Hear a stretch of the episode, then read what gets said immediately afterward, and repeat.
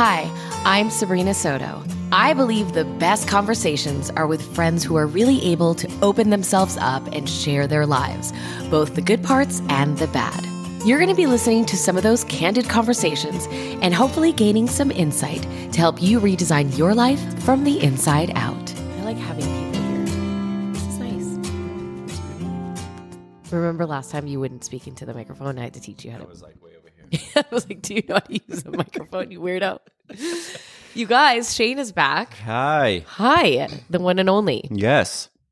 We are talking about healing Mm-hmm. and the reason why this healing and how it's not linear. And what I mean is, the other day, my sister made a comment to me. I was going to do some sort of therapy. Who knows what it was because I've tried them all. and she's like, she actually said a, a comment like, Well, haven't you done enough? Oh, right. And it and I told her it doesn't work like that. Like even when I think that I have healed something, Right. I haven't. yeah. Well, you know, exactly. The key word is what you just said is even though I think, and I think that sometimes can get in the way of our own healing because to, if I can, we'll just start it. yeah, here. just start it. I think the the healing process, transformation, whatever you want to call it, is more about the emotional understanding than the intellectual understanding. And Explain that. Yeah, absolutely. Because if you understand first in life is emotions, we're all emotions. And I think although the intellectual part could be very healing in the beginning, the clarity, the understanding, but the part that is wounded is the really the emotional part that is looking to seek the healing. Does that make sense? To just feel better. to feel better or you know yeah exactly to feel you know the language that i use is to feel validated to feel belonging to feel safe so the first thing that happens in a human being is the emotional experience right so every time the healing comes around and around we go deeper and deeper into that which really is you're going deeper into your body Right. Right. right And just that's the thing. I think a lot of people. I had a girlfriend the other day who she was going through a breakup and she felt good for a long time. And then yesterday she called and said she didn't want to leave the house. She was feeling really down. And then she was almost beating herself up about feeling down about something she thought she should have already been over. Right. And I think that there's also these expectations that we place on ourselves that we need to ex- we need to expect healing in a certain amount of time and it doesn't it's just self-imposed BS. It it really is because you know the idea of uh, you know the language I use is not uh, I'm not worried about people overthinking. I'm worried about people underfeeling, and I think exactly to what you were talking about is that we can get lost in the thought process of what it's supposed to look like. When am I supposed to be healed? I've met that before, but if you think about it from just lineages, you know who else is carrying some of this stuff What do you mean? so wh- what I mean is that so, and I'll use my exa- myself as an example because I always love that, right? So my experience is, and we've talked about that before, the abandonment or the emotional neglect. Now, when I first came into my healing, I intellectually saw it, and it made it gave a little bit of clarity to my journey. Now, when I revisited over and over again, I saw, wait, am I the only one? Well, my dad was abandoned by his dad. Mm-hmm. My mom was emotionally neglected by her mom. So it goes deep, and this is where it can get really interesting, is because it goes into this like genetic coding. Okay, but I've heard this before. I have heard this before and I it doesn't really work like that. Sure. If you think of there's a there's something in an individual's life that could be quote unquote traumatizing. right? Okay.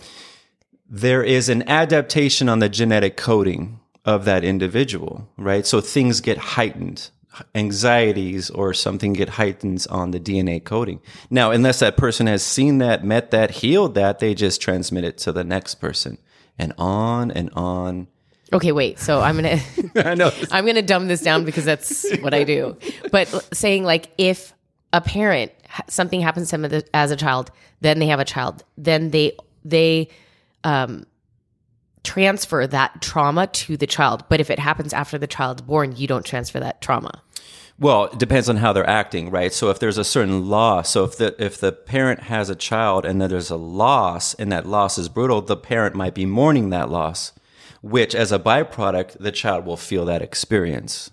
Does that make sense? Right. Right. They're going to feel the energy behind it. They're going to feel the distance maybe from mom or dad because, and, and it's valid because the parent is mourning something. Right. So that could also be transmitted onto the experience. When healing is occurring, why is it that sometimes triggers happen and you're just back to square one? Are you though? Are you? are you? You're right. Are you? Right. And this is what I was. But it feels sometimes like you are. it feels like it, or you think that you are. No, you're right. You're probably you're not. You just physically Right. and emotionally can't not be. Right, because what we're doing is we're widening our space of what's called an emotional window of tolerance for it. Every time we revisit it, every time there's a dark night of the soul, you are coming with it with brand new experiences. You might not think that way because you're locked in it, looking at from a different lens. So really what it is doing is you're bringing a different perspective to it every time you go into it. Mm-hmm. But how the mind works is a manager, right? So the mind goes right back into denial, right back into ra- ration, you know, justification, minimization. And we're like, wait, how did I get here again? Right. Can you explain to listeners what the dark night of the soul is? Yeah, absolutely. So it's a part in, in speaking in the context, at least for me, it's when I have to visit these core wounding parts again. Right. So this is where it becomes not linear. Like I've I've seen that part before. I've seen my abandonment, I've seen my emotion, but in the context of relationship or life experience, it gets ignited again. Right. So now I'm diving deep into this dark night again. And every time, so that's kind of the idea is meeting these.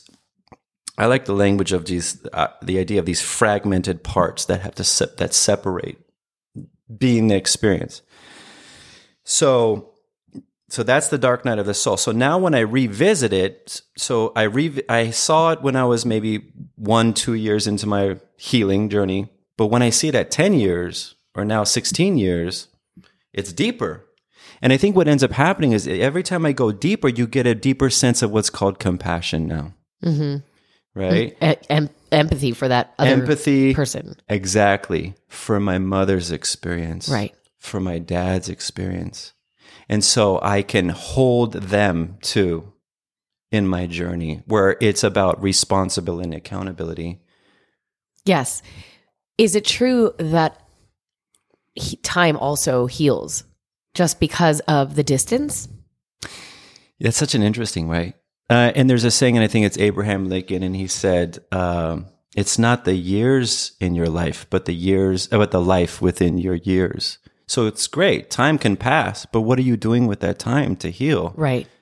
So I can have years and stuff, and and yes, there'll be some distance away from the wounding, but what am I doing to heal it? Because then it can activate, and I could still be doing the same behavior patterns. Dean and I were talking this morning that we both have such different hobbies. Like I can No, I don't even know why I'm laughing. But I mean, he loves to watch these videos on equipment and things and like he like can he can't get enough and I can't get enough of things, you know, like quantum physics and emotional Yeah. awareness and IQ and all of that. But I also was raised that emotions are I don't even know how, what the word is. Like, um, kind of like it's just we don't talk about that, and you know, it's just complaining if you have emotions. It's like you mm. can't really it when you're working. It's working. Like there's no personal life that you have, and it's funny now that I can't get enough of reading and learning about different emotions and how people react to things and healing, but is everyone on this earth here to evolve in the healing process? I hope so. But there are some people that just kind of like doim dee doim dee doim around the earth. Yeah, absolutely. You know, I heard I heard something in speaking on that. I heard something. It was like some people. Again, if if this is where you believe, and, and I have deep beliefs in it, you know, the karmic, right? So we keep continuing. We reincarnate. There's a bigger lesson.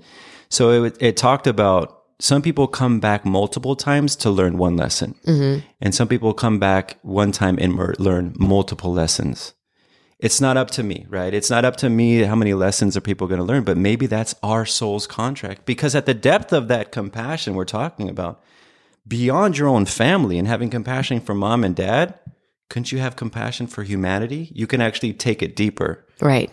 And so maybe that's what this thing called life is really about. How much can you deepen your emotional availability to see yourself and other people as well? And and we were talking about it earlier, being that healing is not linear. I, I sometimes feel like I take, you know, a few steps forward and then one step back. And I was telling you the story of Friday Dean had invited people over for dinner and the house needed to be perfect, which by the way is my problem. Mm-hmm. It's my problem. It's sure. not his problem. Right. Why do I have to have everything? That's another podcast. Yes, we'll talk about it. Yeah, that's an issue. But I found such like I, I found myself unraveling. And I th- I almost even started beating myself up like I'm better than this. Like why am I reacting so like strongly to just a house not necessarily being perfect. Mm-hmm, mm-hmm. So I'm sorry, I'm all over the place here. so what I'm starting to realize it's not really about that thing when you get angry. It's not about that thing. No, it usually isn't. Again, Dean and I talked. My a friend of mine. I'm not going to say who it is. Her boyfriend broke up with her because she ordered crab legs. It's a story, and Dean and I joked because it's. this is a It's story. a deal breaker. It's a deal breaker. but we he always said it's, it's never about the crab legs. And it's true. Like I'm starting to realize the more work that I do is when I get angry and triggered, it's never about that thing. No. No. And that's where the healing comes is learning your triggers. What's behind it? What's behind it? What is behind it and what is that about you? And what meaning are you making this mean about you? It's always about, you know, it's like that idea of the narcissistic self. Like we all have these tendencies, but it's like what meaning am I making this about me? Right. Because at the core of it, that's what I'm doing. I'm interpreting in it. It's not so conscious. It's very in the background, but it's this. Yes. It's that the, you know, the, the baseboards aren't cleansed before people come over. Right. Right. That's not it. No. That's not it. That's not it. But who's occupying the seat at that time? And it's probably the little girl. That's right. I'll give you another story. Oh, I'm full of stories today. we went to uh, the Magic Castle last week uh, with Dean and a few of his friends. And First of all, I don't like magic. I don't like magic and I don't like a joke. Start with the man walks in the bar and I'll be like, I don't care. Just don't even finish the sentence. I don't care.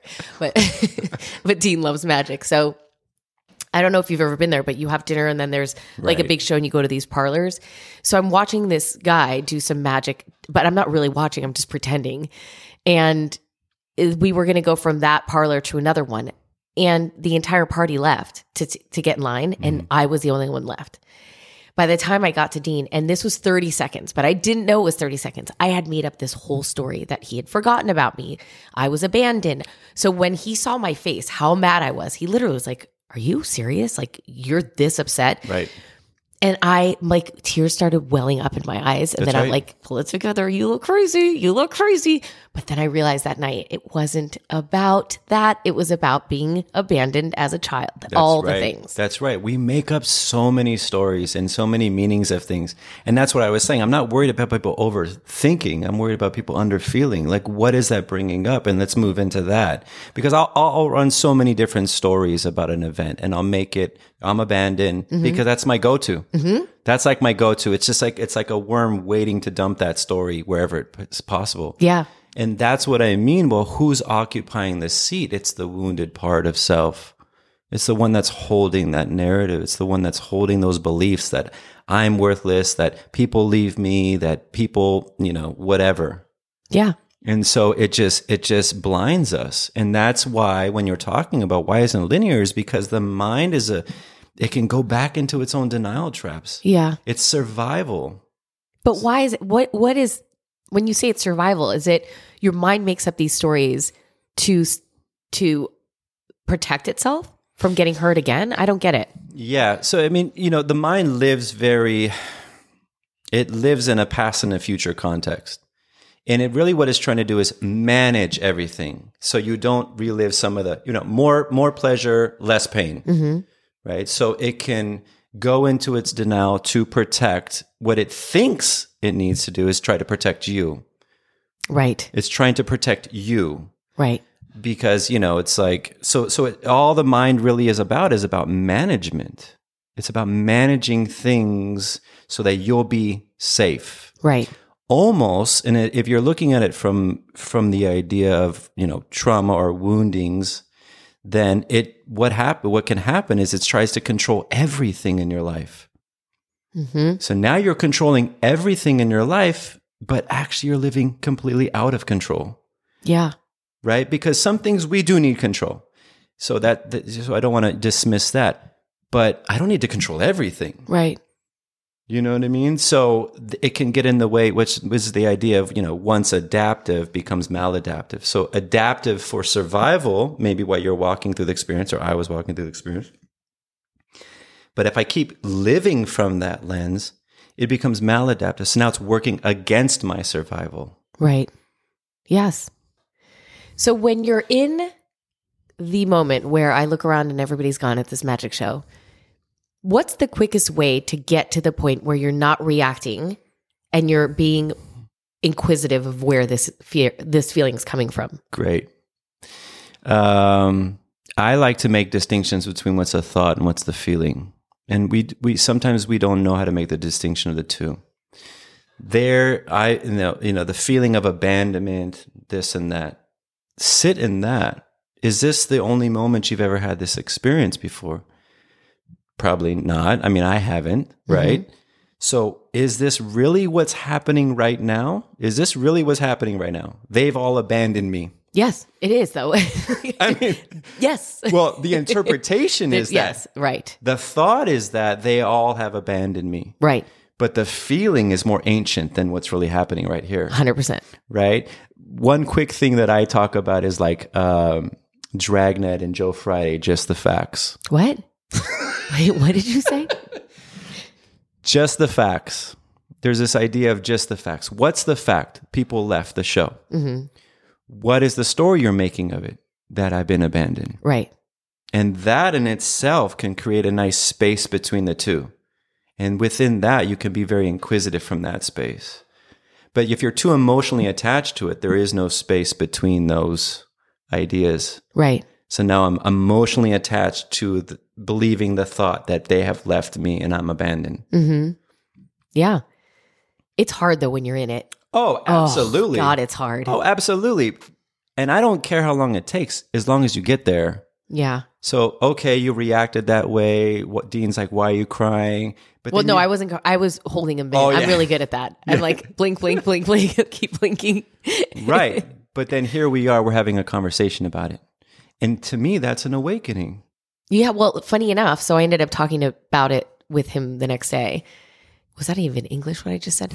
And he said, "I really thought you were behind me. I was getting in line for the next show, so I was actually doing everybody a favor. Like I thought, I'll get out first, get in line, so that nobody else has to leave this show."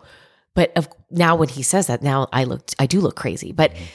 it's funny that you know you do make up all these stories, and it's not necessarily the truth. But I also I'm pretty intuitive.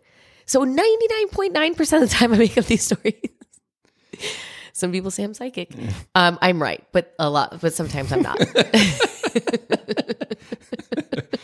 Right. but that's what the mind does. You know, it's a meaning making machine. And, and the idea of maybe there is no meaning. Maybe there really is no meaning, but we're just making it up yeah, all the time. all the time. And I always talk about that the, everything is relatively neutral. Everything is neutral. Those people leaving the thing, these words that I'm saying are neutral. Now, you or the listeners, they're applying a meaning to it, and they're applying a meaning from their own experience. right, Yeah, because somebody else can hear this and go, I don't get it. right. No, Okay, good. I'm just starting to realize that too. It's like everything is neutral and it's all our past that we bring into the present moment to then put meaning onto whatever we're looking or hearing or experiencing. That's right. That's exactly right. And so where where are we pulling this meaning from? Of course it's going to be our past. Our past. We're trying to fit it into this puzzle. But maybe that's not what's happening right now. Is that really what's happening right now? Right. It's it's why I I have a friend who does something super annoying. All of my friends do not start texting me say asking if it's you. Just pr- assume it is. But right. You're all annoying. you're all I'm just kidding. and it really bugs a lot of my other friends. and it doesn't bug me at all. I actually just it doesn't even it just rolls off my back. Like who cares? But it's funny how things trigger some people and not at all others and it's because of your past. Absolutely. And it's, it's it's so I mean yes, yes and because it's it's so interesting even words people choose to describe their experience. Why that word?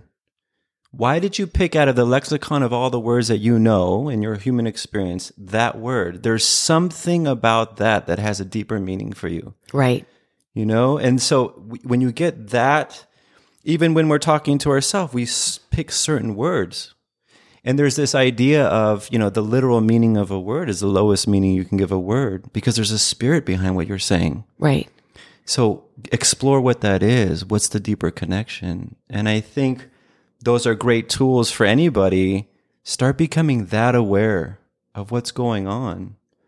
And of course, it's a practice, right? So that's why it's not linear because it's a continuous practice. Right. Because I go right back into my conditioning, I go Yes. right back into my reactive behaviors always. Yes. Yes. No. Dean, the other day, I said something super a hole-ish to him. I'll admit that Okay. Because I use my tongue as my sword a lot, Sure. working on it. Um, and he said something like, for somebody who's into mindful living. And it's like, well, yes, I know the tools, but sometimes I don't use them. Yeah. And when I'm really mad, I don't want to use them at all. That's right. And exactly what we were talking about. So as we deepen that, there's a sense of compassion there. So I can see that and know that that also exists in me. Right. Do you see? It's like that's what we're doing every time we revisit it. We're deepening the deeper understanding that I do that too. Right. So I'm not going to point my fingers at you because I can recognize that it also exists in me That's right. right? And that's compassion. And that is empathy. And that is a deeper understanding for this thing called the human experience. if we all just sat and stopped for a minute and saw that with even if we're if somebody's being a jerk to us like we've been jerks before too like having that compassion for the other person whatever they're going through instead of just reacting Yeah. And it's not easy. no It's definitely not easy because, yeah, a lot of things get in the way. ego Definitely ego and who we think that we are, not who we are. Right. And I think that's the whole ego's identity, but we can talk about that another time. But that's exactly right, is because all of that gets in the way, which leads to more denial, more protection. What am I protecting? Defense mechanism. You talk about anger, you talk about blame. So, what am I defending when I use a defense mechanism like anger or displacement? I'm defending my ego. I'm defending who I think that I am, yeah which is the narcissistic child. I'm the center of the universe. Don't you know that? right How dare you do that too? Me, and and so you, there's all these beautiful awareness happening. We just have to catch it, and I think that's where the healing really happens. if somebody is going through something painful right now whether it's a breakup getting fired from a job death of a loved one what advice do you give to your clients to really work through the healing process? Well, first understanding that it is a process, right? And it's not a, you know, the the whole idea of it's not an end result, it's the process of it. Some grieving is going to be deeper than others. yeah It's just that's just the way that it goes. And giving yourself moments of grace and compassion that it's part of the healing and and a sense of curiosity. So there's ideas like curiosity, compassion, staying calm, coming back to that part of yourself. Then you're in your true sense of self. You're not defending it. You're not, you're allowing it to move through you. right And so that's what I would suggest with a lot of people that I work with that are going through whatever they're going, it, allowing sense of compassion. This is what healing looks like. right If it was all easy, everybody'd be doing it. It's, it's and that really it's hard. temporary i think that sometimes when i'm really upset or sad i always just assume is going to be how, how it's going to feel forever it's going to feel like this forever Right. and it doesn't Well, no, but see, that's a thought too, right? This will be forever. It's not a feeling.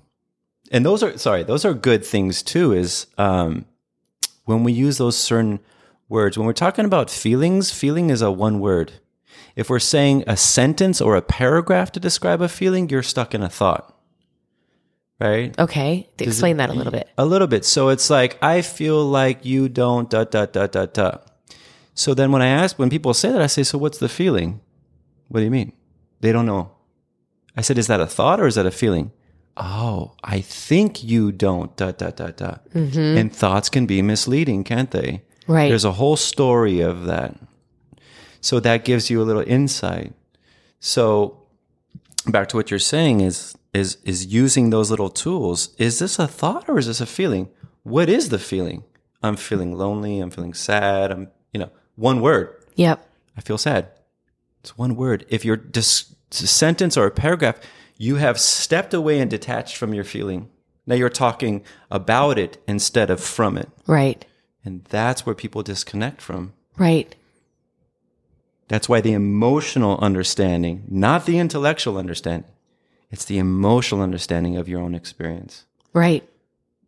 It's so complicated. it, it really is. It really is. It is so complicated. And I'm going through a new chapter, obviously, of my life. And things are going extremely well. Not to say every day's amazing, because it sure as hell isn't. But I'm starting to realize the more un- the more work you do, the more you uncover. That's right. And especially in a relationship, Yes. Oh my gosh. it's going to get magnified. It's crazy. it is, you know, the things I'm, they, I've, therapists and books have always said this, but now at my age, at 45, I know it to be true. The things that I hate in somebody else is really the things I don't like about myself. Absolutely.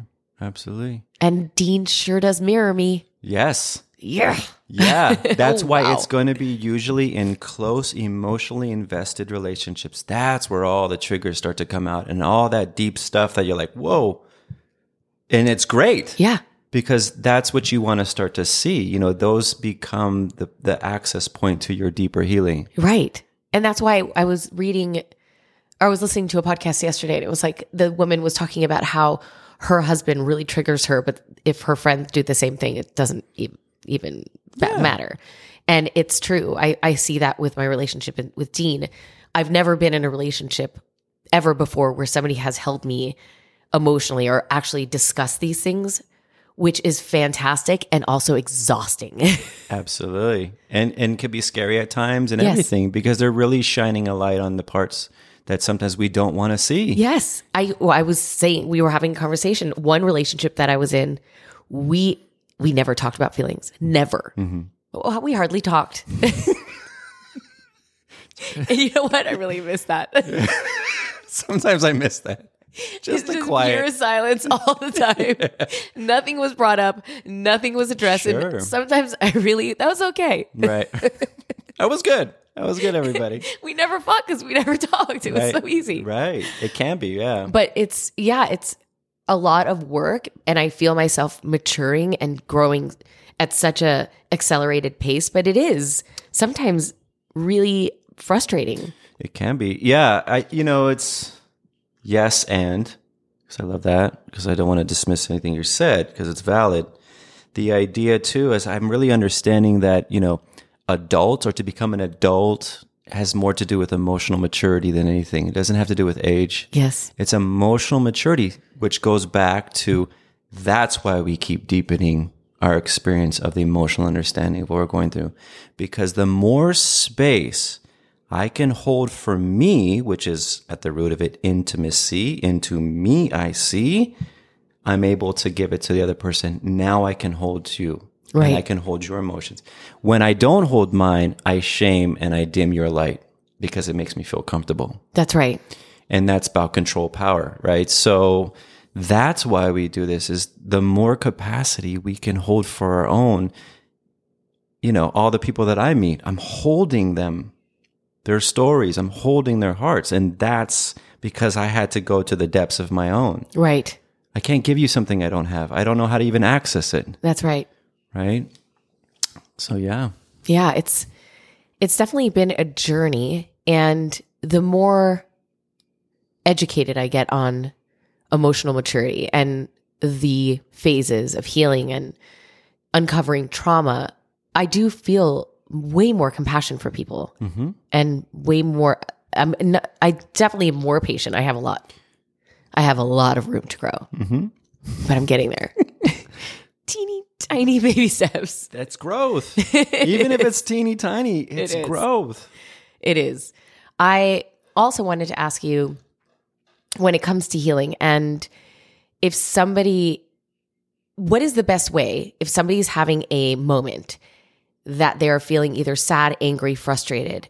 What is what do you recommend your clients do to vent or to express that?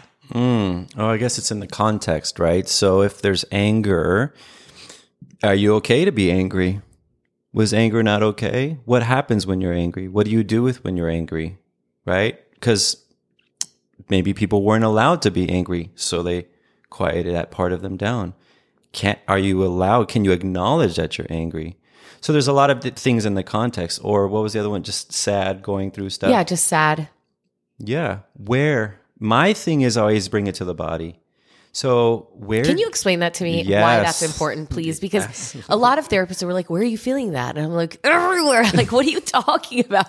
Like, Right. no, but is it your throat? Is it your stomach? It's like and sometimes it's just everywhere. That's right. Well, it can feel that way. Why I do a lot of tracking with the body is because exactly what you're pointing at. There's certain locations. So so sometimes in the belly, why? So we we start to track it. And also what you're doing is you're not fixating on it. So your mind is now focusing somewhere else. Now you're just watching the energy move through your body. So you're not getting fixated on it on the thought of it because the thought brings the story, brings more of the emotional. Now you're winding around and around. You can't get out of that loop. So if I bring your attention somewhere else, where in your body are you feeling it? What is it doing? What does that, you know, feel like? You're talking about a physiological. Where does it go? Does it stationary? Because those are some key places. Three, three energy centers, beginning life. If you talked about your throat, sadness as it relates to the throat, how was sadness expressed when you were growing up? Because that has to do with your Communication. communication. Um, it's moved to people's arms where people were trying, you know, they couldn't fight away from whatever was going on when they were growing up. So these are very key things. Muscles have memory. Does it does where it move in let me rephrase that. And go. and words please does it okay let's say it's always the throat does it mean the same thing to everybody if it's a throat or it doesn't like is it personal to you Well, I don't know, right? That's why the inqu- you know the questions start to happen. So what what's there? And usually, what people say, it's like I can't speak. Oh, okay. So that's a story. right That's a story. Tell me when emotions were rising, what was going on, or in their chest, and I'll be like, okay, and uh, like, what does that feel like? It's tight. How's your breathing? I'm not. Do you want to breathe?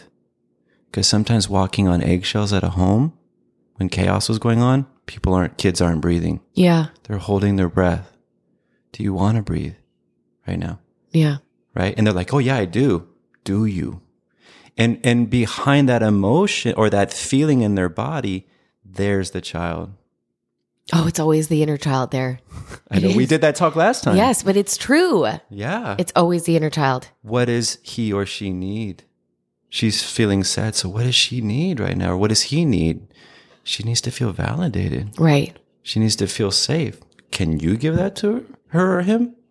Yeah. So you start you start working with what's called parts. This is IFS. You start working with parts and you start moving towards the one that's been hurting in the emotional experience. This is why the emotional understanding of it for me is really key.